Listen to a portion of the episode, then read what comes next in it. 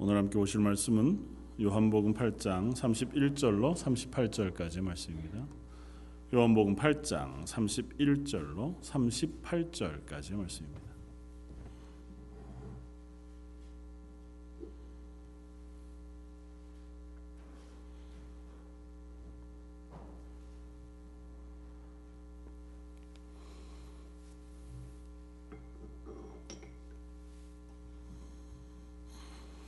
요한복음 8장 31절로 38절까지 찾으셨으면 우리 한 목소리 같이 한번 봉독하겠습니다. 그러므로 예수께서 자기를 믿은 유대인들에게 이르듯이 너희가 내 말에 거하면 참으로 내 제자가 되고 진리를 알지니 진리가 너희를 자유롭게 하리라. 그들이 대답하되 우리가 아브라함의 자손이라 남의 종이 된 적이 없거늘 어찌하여 우리가 자유롭게 되리라 하느냐. 예수께서 대답하시되 진실로 진실로 너희에게 이르노니 죄를 범하는 자마다 죄의 종이라. 종은 영원히 집에 거하지 못하되 아들은 영원히 거하나니 그러므로 아들이 너희를 자유롭게 하면 너희가 참으로 자유로우리라. 나도 너희가 아브라함의 자손인 줄 아노라. 그러나 내 말이 너희 안에 있을 것이 없으므로 나를 죽이려 하는도다. 나는 내 아버지에게서 본 것을 말하고 너희는 너희 아비에게서 들은 것을 행하느니라. 아멘. 오늘은 요한복음 8장 31절 이하의 말씀들을 가지고 나는 자유한가고 하는 제목으로 함께 은혜를 나누고자 합니다. 예수님께서 계속해서 초막절 이후에 예루살렘 성전 안에서 사람들에게 말씀하시고 가르치시고 또 그들에게 당신의 구원자 되심 예수 그리스도 구속자 되심을 선포하여 보여주고 계십니다. 그래서 오늘 31절도 역시 그 연장선상에서 예수님께서 유대인들과 이야기하고 계십니다. 나는 빛이라 말씀하시고 예수님으로 말미암아 구원에 이르게 되어지는 그 구원자 되심을 선포해 주셨지만 사람들이 예수님을 믿지 않고 따르지 않습니다. 그런 이들 앞에 오늘 본문 특별히 31절 32절 말씀에 예수께서 자기를 믿은 유대인들에게 이르시되 너희가 내 말에 거하면 참으로 내 제자가 되고 진리를 알지니 진리가 너희를 자유롭게 하리라. 이 말씀 우리에게도 한번 질문해 보고자 합니다. 예수님이 이 질문을 하자 유대인들이 대답합니다. 왜 우리가 종된 적이 없는데 우리더러 자유케 되어지라 그렇게 말하느냐 하는 것입니다. 그러니까 나는 이미 자유하다. 그러니까 당신이 하는 얘기를 나는 받아들일 수 없다는 거죠. 진리가 너희를 자유케 하리라고 하는 선언은 너희가 자유가 없는 종된 상태이기 때문에 너희 가운데 진리가 들어가면 그 진리가 너희로 그 종된 상태에서 자유를 얻게 해줄 것이다 그렇게 말씀하시는 것이잖아요. 그러니까 사람들이 대뜸 이야기하는 것이 것입니다. 나는 필요 없다. 나는 이미 자유하다. 여러분들 어떠십니까? 자유하십니까? 참 어려운 질문입니다. 그냥 너무 광범위하잖아요. 자유하다고 하는 것. 축소해서 아주 축소해서 질문하면 하나님을 믿는 믿음 가운데에서 그 구원의 확신이 현재 우리의 현실의 삶의 걱정과 근심으로부터 자유를 주고 있습니까? 이렇게 물으면 조금 더 실제적인가요? 난 그리스도인이기 때문에 현실에 일어나는 문제들, 그러니까 생활의 문제들이죠. 뭐 여러 가지 있을 수 있겠죠. 뭐 경제적인 이유, 뭐 혹은 육체적인 어떤 건강, 아니면 그 외에 여러분 오늘 우리 함께 기도한 우리 자녀들의 문제, 이런 모든 것으로부터 자유하십니까? 이렇게 물으면 그렇기도 하고 아니기도 하고 항상 우리가 그 경계선에 있는 것을 고백합니다. 예수님이 그 이야기를 하고 계시는 겁니다. 딱 그것은 아니지만 그리스도인이라면 너희가 하나님의 자녀라면 하나님이 살아계신 하나님이라고 고백한다면 그 하나님이 천지에 창조자라고 하는 사실을 너희가 믿는다면, 그 하나님이 우리의 인생의 주권자라고 하는 사실을 너희가 믿음으로 고백하고, 그 하나님이 우리의 삶을 인도하시고 주관하시는 하나님이시라는 사실을 너희가 믿는다면 지금 너희의 삶은 자유할 수 있지 않겠느냐 하는 것입니다. 근데 인간은 그렇지 못합니다. 인간은 머리로는 알고 있어도 우리의 삶 속에서 그와 같은 것에서 자유함을 누리기에는 우리의 죄인됨이 너무 큽니다. 사람들이 예수님에게 말합니다. 우리는 종된 적이 없다. 그렇게 예수님에게 이야기하니까 예수님이 말씀합니다. 진실로 진실로 너희에게 이르노니 죄를 범하는 자마다 죄의 종이라. 니네가 종된 적이 없다고 얘기하니 내가 알려주마. 너희가 사는 삶을 통하여 범죄하는 삶을 살아. 그렇다면 이미 너희는 죄의 종로로 타는 삶을 살고 있는 것이다. 죄의 종로로 타지 아니하고 하나님의 자녀로 자유함을 얻었다면 너희는 하나님이 기뻐하시는 일을 하는 것이 마땅하다.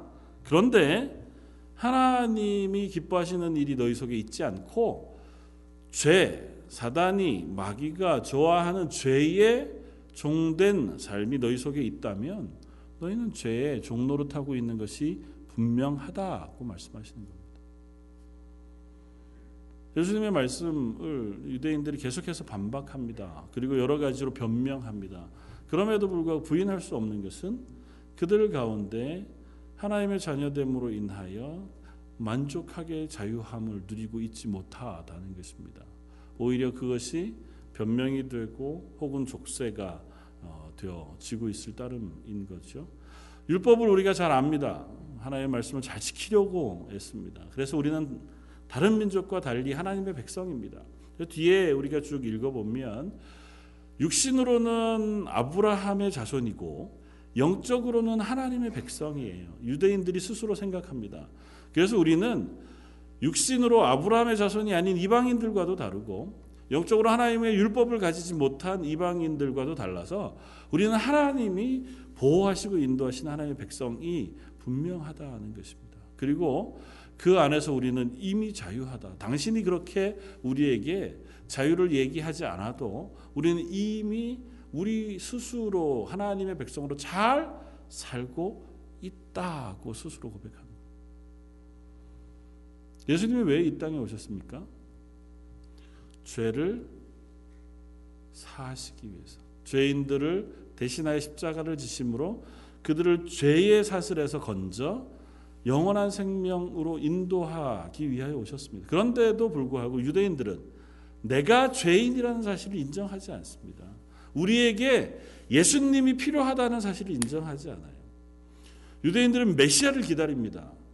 예수님을 향해서도 끊임없이 우리는 메시아를 기다려요. 메시아가 우리에게 왔으면. 그런데 그 메시아는 어떤 메시아냐면 나를 죄에서 건져 하나님께로 향하게 할 메시아가 아니고 현실의 삶 가운데 나의 고난과 어려움을 해결하여 나를 조금 더 나은 방향으로 인도해 줄 메시아를 기다리는 겁니다. 굉장히 많이 비슷하지 않나요? 현재 우리가 교회에서 신앙생활하면서 만나게 되어지는 여러 어려움들과 비교해보면 참 많이 비슷합니다. 하나님 우리에게 늘 말씀하십니다. 우리가 아직 죄인 되었을 때 우리를 대신하여 예수 그리스도를 보내심으로 우리를 향하신 하나님의 사랑을 확증하셨느니라. 우리를 대신하여 예수님이 죽으심으로 우리를 죄 가운데서 건져 영원한 하나님의 자녀가 되는 은혜를 베푸셨다고 말씀합니다. 그런데 우리는 하나님의 은혜가 필요합니다. 그 은혜로 이 땅 가운데에서 잘 살고 싶습니다. 이 어려움으로부터 벗어나고 싶습니다. 이 문제들로부터 해결받고 싶습니다.에 더 많이 초점을 두고 살아갑니다.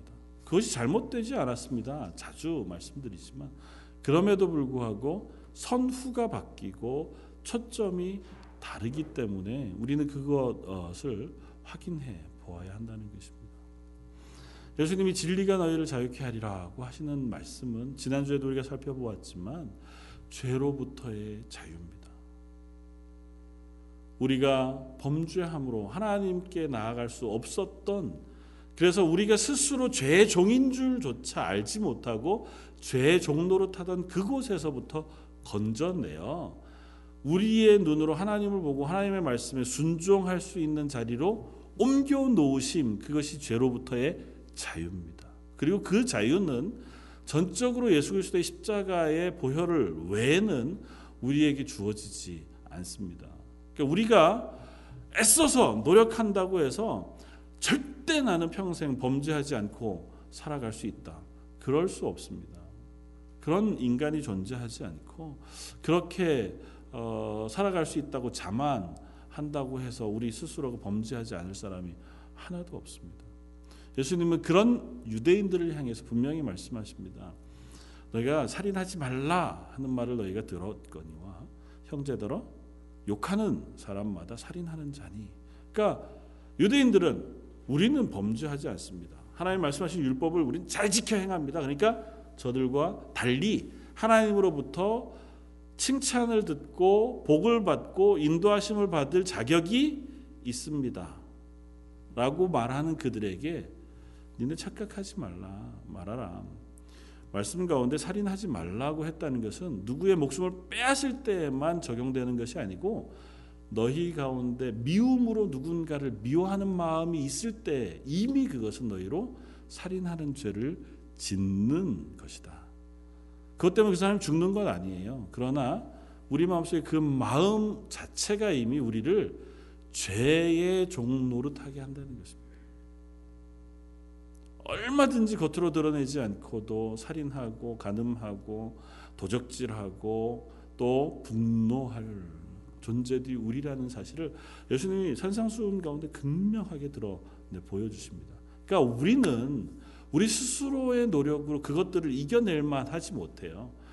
자꾸 우린 자존심을 한번 세워봅니다. 아니, 나는 괜찮습니다. 나는 할 수 있습니다. 나는 나를 잘 컨트롤할 수 있습니다. 나는 다른 사람들과 좀 다릅니다. 나는 그래도 예수 믿고 구원받은 이후로부터 나를 정말 신실하게 하나님 앞에 정결하게 지키기 위해서 애써왔기 때문에 앞으로도 조금만 더 노력하면 이것보다 훨씬 더 경건하게 살아갈 수 있습니다. 좋습니다. 그렇게 수고하는 것 필요하고 그렇게 노력하는 것 필요하지만 결과는 너무 정해져 있습니다. 답은 정해져 있죠. 우리는 성공할 수 없습니다. 오늘 본문이 이야기하고 있는 바도 그것에서 멀지 않습니다. 진리가 너희를 자유롭게 한다는 얘기는 너희가 자유하지 않다는 사실을 먼저 깨달아야 하는 겁니다. 예수님이 누구시냐고 하는 질문에 이 사람들이 예수 그리스도가 우리의 죄를 사시기 위하여 오신 메시아라는 사실을 인정해야만 그 메시아 되신 예수님의 십자가를 붙잡고 나아갈 수 있잖아요. 그것을 예수님이 이들에게 가르치고 계신 겁니다.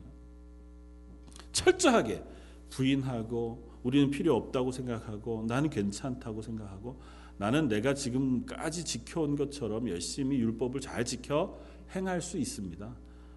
그 안에 늘 그게 있어요. 우리는 저들과 달라서 율법을 잘 압니다. 우리는 저들과 달라서 아브라함의 혈통 가운데 잘, 뭐 사마리아인들처럼 피가 섞이지도 않았고 또 다른 사람들에게 우리의 어떤 것들을 의탁하지도 않아서 우리는 순수하게 유대인으로 순수하게 어려서부터 토라를 외우고 그 말씀을 지키기 위해서 수고하고 애써와 그래서 다른 사람들과 구별되는 삶을 살아온 사람들입니다. 그래서요. 그럼에도 불구하고 우리는 죄인이다 고 하는 사실을 예수님이 말씀해주고 있는 겁니다. 그러므로 너희가 하나님 앞에서 너희의 죄를 인정하고 그 죄를 위하여 십자가를 지시는 예수 그리스도의 십자가의 복음, 그 진리를 붙잡을 때에야 비로소 너희가 죄로부터 자유케 되는 은혜가 있게 되어질 것이다 고 하는 사실을 예수님이 말씀하고 있는 겁니다. 저희들에게도 동일한 질문을 한번 해봅니다. 저 여러분들이 신앙생활하면서 늘 믿음 가운데에서 살아갑니다. 그런데 나는 그리스도인입니다 하고 하는 그 고백이 머릿속에 혹은 우리의 고백 속에만 있고 우리 삶 속에서는 확인되지 않는 때가 종종 있지 않습니까? 저는 종종 그럴 때가 있어요. 가끔 제가 설교할 때도 그런 말씀을 드리지만 설교를 이렇게 했는데 삶을 살 때 선택의 문제에 놓여지게 되면 좀 고민스러울 때가 있단 말이죠. 뭐 예를 들어서 그런 거죠. 하나님이 내 인생의 주인이십니다. 하나님이 우리 인생을 책임지십니다. 내가 부할 때나 내가 가난할 때나 내가 현실 앞에 어떤 길로 갈지 알지 못한다 할지라도 그래도 내 인생은 하나님의 주권 가운데 있습니다. 내가 항상 승승장구하고 항상 잘되고 항상 성공하리라 그것을 기대하는 것은 아닙니다. 그러나 어느 순간에라도 내가 하나님의 말씀 앞에 서 있기를 애쓰고 하나님의 은혜를 구하는 그 그리스도인으로 살아가는 한 내 인생은 하나님 손에 붙잡혀 있습니다. 그렇게 고백하면 내일 혹은 우리의 노후에 대한 고민 때문에 과도히 스트레스를 받지 말아야 하는 게 마땅합니다. 그런데도 그렇지 않단 말이죠. 좀 목회자로 살아가다가 보면 특별히 노후에 대한 준비를 거의 할 방법이 없습니다. 저희 교단도 목회자를 위한 어떤 노후 대책을 전혀 마련해 놓지 않습니다. 그렇다고 해서 목회자로 사는 저는 차치하고 연약한 교회에서 섬기는 목회자들 혹은 선교사님들이 자기의 노후를 위해서 저축을 열심히 할 수 있다. 그렇지 않잖아요.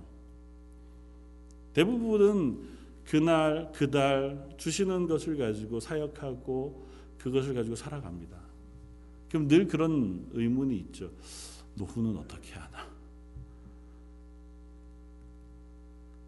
그런데 그 고민을 할 때마다 마음에 드는 이 도전이 있습니다. 야, 너 입으로 뭐라고 가르치고 뭐라고 믿느냐? 그래서 죄송합니다 하나님, 제가 믿음으로 살아야겠습니다. 늘 그렇게 다짐하지만 또 다시 그런 어떤 두려움들이 없지 않습니다. 여러분들은 어떠십니까? 내가 믿음으로 살아갑니다 하고 고백하지만 여전히 우리의 미래의 불확실한 것 때문에 흔들리고 또 우리의 어떤 문제들 때문에 흔들리고 그것을 내가 해결할 수 없는 것 때문에 불안하고 그것 때문에 우리 속에서 감사나 기쁨보다는 답답함과 어려움, 힘겨움과 슬픔이 더 가득한 시간들을 보내지 않습니까? 특별히 이민해서 살아가는 이 땅에서 삶 속에 불확실한 어떤 그런 부분들 혹은 내 마음의 응어리들을 다 풀어낼 수 없는 환경 속에 있다가 보면 그게 병이 되기도 하고 그게 아픔이 되기도 하는 것을 우리가 봅니다. 그럴 때 우리에게 이 질문을 해볼 필요가 있습니다. 넌 그리스도인이 맞나? 너의 그리스도인됨의 고백은 예수님이 주시는 그 자유케 하는 은혜가 내 속에 있는가? 정죄하려고 하는 것도 아니고 이게 없으면 그리스도인이 아니다라고 얘기하는 것도 아닙니다. 그러나 우리가 이것에 대한 고민은 분명히 해야 하리라고 믿습니다.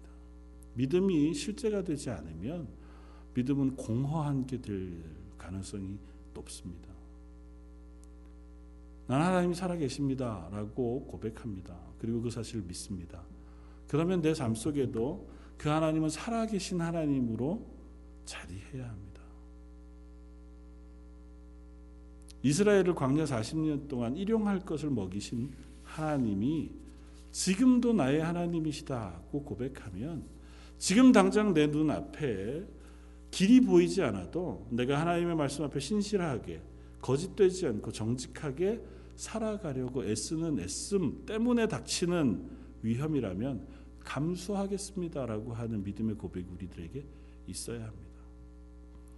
그게 불확실하기 때문에 내가 무엇인가를 찾기 위해서 혈안이 되고 그것을 얻기 위해서 애쓰다가 현재의 믿음의 고백을 잊어버리는 자리까지 가게 되면 우리의 믿음은 헛것이 되고 맙니다.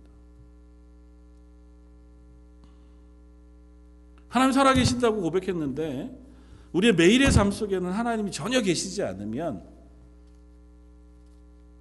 우리의 믿음은 헛것이 되고 마는 거잖아요. 예배 때는 하나님 살아계시다가 일상생활 속에는 하나님이 살아계시지 않는 채로 살아가면 우리의 믿음은 하나님 앞에서 헛것이 되지 않습니까?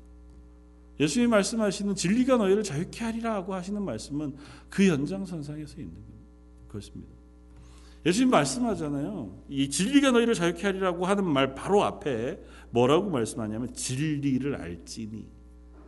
진리를 알아야 그 진리가 너희를 자유케 해요. 하나님을 알아야 그 하나님을 의지하여 이 땅 가운데 그리스도인으로 살 수 있습니다. 하나님의 말씀을 알아야 그 하나님의 말씀하시는 것을 붙잡고 살아갈 수 있습니다. 그래서 그 앞에 뭐라고 얘기하냐면 너희가 내 말에 거하면 참으로 내 제자가 되고, 하나님의 말씀 안에 거하는 삶을 살아가려고 애써야 그것을 통해서 하나님을 알아요. 하나님의 말씀을 알게 되고 그 말씀을 알고 그것을 붙잡고 살아갈 때 비로소 진리를 알고 진리가 자유케 되어지는 경험, 은혜를 입게 되어진다. 특별히 내 제자가 되고 라고 하는 말씀은 이렇게 이해하면 분명하다 생각이 되었습니다. 너희가 내 말 안에 거하되 단 한 번 딱 알고 끝나는 것이 아니고 그것이 삶 속에 지속적으로 고백되고 확인되고 사라질 때까지 반복해서 그 말씀대로 살아가는 훈련을 하는 것, 그럴 때에 비로소 너희가 진리를 아는 사람들이 되어질 것이라는 것입니다. 성경을 한번 읽고 아 그렇구나 머릿속에 담아두는 것으로 우리가 그리스도인 되지 않는다는 것입니다. 말씀을 읽되 그 말씀이 내 삶 속에 사라지기 위해선 훈련도 필요하고 또 애씀도 필요합니다. 실패할 수 있고 넘어질 수 있죠. 그럼에도 불구하고 그 길을 계속해서 반복해 가려고 하고 애쓰고 그 길을 걸어갈 때 그 진리가 비로소 내게 알아집니다. 아는 건 머리가 아는 게 아니고 성경이 안다고 하는 건 항상 관계를 통해서 아는 거예요. 저 사람은 절대 나를 배반하지 않을 사람. 세상의 여타한 통로로 사람들이 저 사람에 대한 욕을 하고 너에 대한 오해의 말들을 한다고 해도 나는 저 사람을 알아. 그래서 너희들의 말을 믿지 않고 직접 그 사람에게 내가 확인해 볼 거야 라고 하는 것. 사람 사이에도 그것을 우리가 친밀한 관계 속에서는 우리가 가지고 있잖아요. 하나님을 알고 하나님의 말씀을 안다는 것도 동일합니다. 그 하나님의 말씀이 이렇기 때문에 내 현실 가운데 지금 그것과 다른 것 같은 환경 속에 내가 놓여있다 할지라도 내가 이것에 굴하지 않고 말씀하시는 하나님의 말씀을 내가 신뢰합니다. 그 하나님을 제가 붙잡습니다. 그것이 어디에까지 고백되어져 나갑니까? 그리 아니하실지라도. 내가 하나님 믿습니다. 우리를 건지실 줄 믿습니다. 고난 가운데 건지실 줄 믿습니다. 우리가 예배 전에 기도했던 야고보서 5장 11절, 12절, 13절의 말씀처럼 욥이 인내했던 것처럼 고난 가운데에도 하나님 부인하지 않고 하나님 살아계십니다. 제가 압니다. 제가 정말 답답합니다. 욥의 얘기를 들어보면 그렇잖아요. 앞으로 가도 없고 뒤로 가도 없고 이 오른쪽으로 가서 하나님을 만나고 싶어도 응답 안 하시고 저리 가서 만나고 싶어서 하나님 앞에 기도해도 응답 안 하시니 나 어떻게 합니까? 얘기 좀 해주십시오. 하나님을 제가 부인할 수가 없습니다. 하나님이 어떤 분이신지 제가 알기에 제가 이 상황 속에서 하나님을 부인할 수는 없습니다. 그러나 답답합니다. 그래도 욥이 계속해서 그 자리를 인내합니다. 범죄하지 않습니다. 그 욥에게 하나님 나타나시고 말씀해 주십니다. 혹 그리하시지 않으실지라도 그래도 그 하나님은 변치 않으신 하나님인 것을 제가 믿습니다. 이것이 우리의 신앙의 고백인 줄 믿습니다. 그럴 때 하나님은 우리에게 때로는 기쁨을 주시고 때로는 아픔 가운데 놓아주시기도 합니다. 그래서 병든 자가 있느냐 고난당하는 자가 있느냐 기도하라. 즐거움이 너희 속에 있느냐 그러면 찬양하라. 우리가 할 일은 고난을 당했을 때 어려움을 당했을 때 하나님의 도우심을 구하며 기도하는 것이고 우리의 즐거움과 기쁨의 자리에 있을 때 하나님을 기뻐하며 찬양하는 것이고 내게 주신 힘과 내게 주신 물질이 있을 때 그것을 가지고 하나님 기뻐하시는 일이 무엇인가를 생각하며 쓰는 것이고 내게 에너지가 있고 지식이 있고 내게 주어진 능력이 있을 때 그 능력을 어떻게 하나님의 즐거움, 기쁨을 위해 쓸 수 있을까를 고백하며 나아가는 것입니다. 내게 그 모든 것이 없이 고난과 환난이 있을 때라면 하나님 그 가운데에서도 제가 지치지 않고 쓰러지지 않고 넘어지지 않도록 붙잡아 주십시오. 제가 이 가운데도 흔들리지 않고 믿음 가운데 설 수 있는 사람으로 세상 가운데 하나님 살아계심을 증거할 수 있는 사람 되게 해주십시오. 그것이 저와 여러분들의 고백일 수 있었으면 좋겠습니다. 그것이 그리스도인으로 진리를 아는 사람의 자유함인 줄 믿습니다. 니네가 뭐라고 해도 좋다. 그런데 나는 하나님을 안다. 그 하나님 살아계시고 나의 하나님이시고 나를 구원하여 영원한 하나님의 나라의 백성 삼으신 줄을 내가 믿는다. 너가 믿지 않고 너가 인정하지 않아도 좋다. 그러나 나는 이것 흔들리지 않고 따라갈 것이다. 사실 이것을 막는 수많은 방해거리들이 이 땅 가운데 있습니다. 외부의 방해들도 너무 많고요. 외부의 방해뿐만 아니라 우리 내부에 있는 방해가 얼마나 큰지 모릅니다. 왜냐하면 우린 죄인이잖아요. 기본적으로 죄인이기 때문에 그 하나님의 말씀을 신뢰하고 하나님의 사람으로 살아가는 것을 적극적으로 방해하는 죄의 요소들이 우리 속에 있습니다. 어떤 목사님은 그걸 자존심이라고 표현하시더라고요. 우리가 하나님을 온전히 믿지 못하고 붙잡지 못하게 하는 가장 큰 내 속의 적은 자존심이다. 하나님 앞에 여기 있는 바리새인들 혹은 유대인들처럼 변명하고 싶어하는 거죠. 하나님의 은혜가 필요합니다. 하나님만 붙잡아 하나님의 도우심을 구하고 살아가겠습니다고 하지 않고 아직은 제가 버틸만 합니다. 제가 조금만 더 노력해 볼게요. 저는 그 정도는 아닙니다. 제가 조금 더 열심히 신앙생활 해보고 내가 조금 더 남들보다 멋지게 신앙생활 해보겠습니다. 고 하는 자존심이 우리를 하나님 앞에 온전하게 나아가는 것을 막을 때가 있다는 거죠. 그리고 그 자존심은 자주 다른 사람을 향해 칼날이 되기도 한다는 것입니다. 사람 자기중심적이어서요. 그래서 무엇인가를 대할 때 내 중심적으로 그것을 판단하다가 보면 하나님의 은혜를 구하는, 그래서 하나님의 은혜로 인하여 매일매일 감사와 기쁨 가운데 살아가는 삶이 아니라 내 잣대를 가지고 때로는 분노하고 때로는 슬퍼하고 때로는 답답해하는 그런 삶을 살아간다는 것입니다. 저는 말씀 가운데 우리가 매일 기도하면서 기도하는 주님이 가르치신 기도의 내용을 생각합니다. 특별히 일용할 것을 구하는 기도. 왜 굳이 일용할 것을 구하게 하셨을까? 그리고 하나님이 왜 굳이 이스라엘 광야 40년 동안 일용할 것을 매일 주셨을까? 아무리 생각해봐도 불편합니다. 아무리 생각해봐도 효율적이지 않습니다. 그리스도인 되고 나서 하나님 우리에게 일용할 것이 아니라 남은 인생 전체를 책임져 주실 만한 은혜를 베풀어 주시면 그것 가지고 훨씬 더 힘있게 살 수 있잖아요. 훨씬 더 멋지게 그리스도인으로 사람들 앞에 고백하며 살아갈 수 있습니다.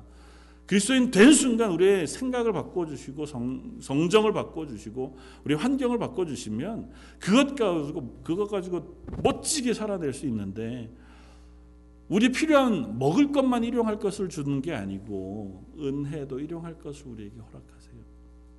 왜 굳이 일용할 것을 매일매일 필요한 그것을 우리에게 합당하게 주시기를 원하시고 우린 그걸 간구하며 살까요? 전 그렇게 생각했습니다. 우리 인생은 내일을 살아가는 사람이 아니라 오늘을 살아가는 사람.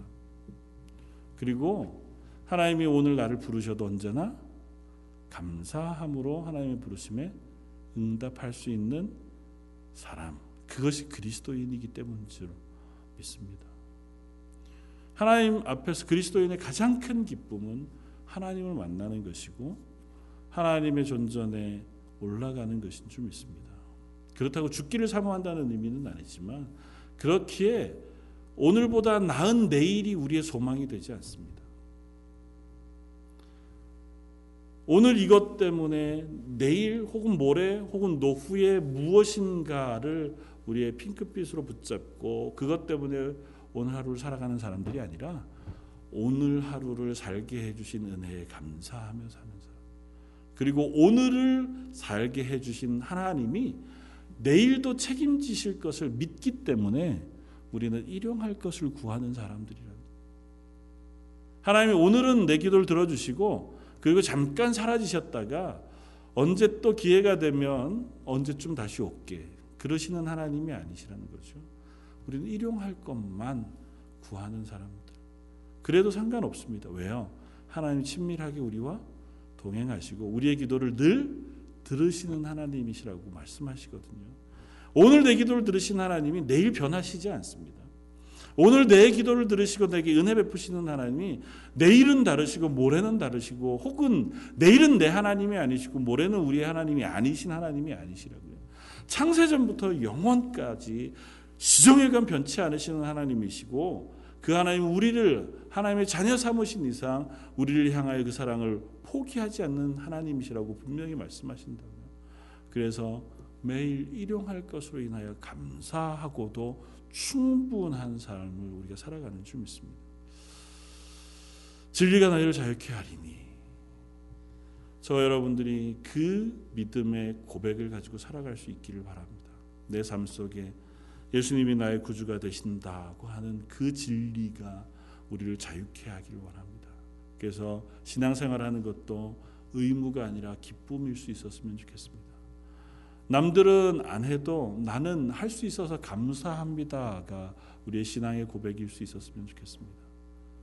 다른 사람들은 다 쉬어도 나는 교회를 위하여 혹은 하나님의 일들을 위하여 열심히 일할 수 있는 건강을 주시니 감사합니다. 그러니까 저와 여러분들의 고백일 수 있었으면 좋겠습니다. 그걸 자유함이라고 얘기하는 것 같아요. 내 자유함으로 하나님의 말씀에 기꺼이 순종하는 것. 남들의 시선이나 남들의 평가나 또 다른 사람에게 자랑할 만한 무언가를 내놓기 위해서 내가 믿음을 지키고 살아가는 것이 아니라, 예수님이 십자가에 죽으셔서 나를 구원해 주신 구원의 은혜가 너무도 크고 감사하고, 그 하나님이 오늘도 내 하나님이 되셔서 내일도 내 하나님이 되실 것이고 나를 지키시고 인도하시는 하나님이신 줄 알아서 오늘 내가 그 하나님이 기뻐하실 만한 일을 기쁨으로 감사함으로 하겠습니다 하고 하는 고백이 저 여러분들의 고백이길 주님의 이름으로 축원을 드립니다. 쉽지 않습니다. 그래도 여전히 힘들고, 그래도 여전히 지치는 일이 있고, 그래도 여전히 속상하는 일이 충분히 있을 겁니다. 그럼에도 불구하고 하나님 이 믿음을 놓치지 않고 하나님과 그 친밀한 가운데에서 기쁨으로 감사함으로 그리스도인으로 살게 해주십시오. 이렇게 기도하는 저 여러분들 되시기를 주님의 이름으로 부탁을 드립니다. 한번 기도하겠습니다. 진리가 너희를 자유케 하리라 말씀하시는 그 말씀을 듣습니다. 예수님의 보혈의 피로 죄사함을 얻었고 하나님의 자녀가 되었습니다. 그래서 나는 그리스도인입니다. 그렇게 고백하지만 여전히 자주 죄에 무너지고 죄를 즐거워하고 하나님 기뻐하시는 일을 행하는 것조차 우리의 자랑이 될 때가 많은 사람들인 것이 고백합니다. 하오나 저희들에게 또 말씀해 주셨사오니 저희가 그 은혜를 붙잡고 하나님 앞에 서기를 원합니다. 한 걸음 한 걸음 하나님의 구원의 기쁨을 인하여 즐거워하는 사람이게 해 주십시오. 그 구원의 기쁨과 감사함으로 오늘 하루를 하나님의 사람으로 살아갈 수 있도록 저에게 일용할 은혜를 매일매일 부어주옵소서. 예배에 나온 모든 성도들과 그 가정 속에 하나님의 은혜를 충만히 허락해 주시길 원하오며 오늘 말씀 예수님 이름으로 기도드립니다.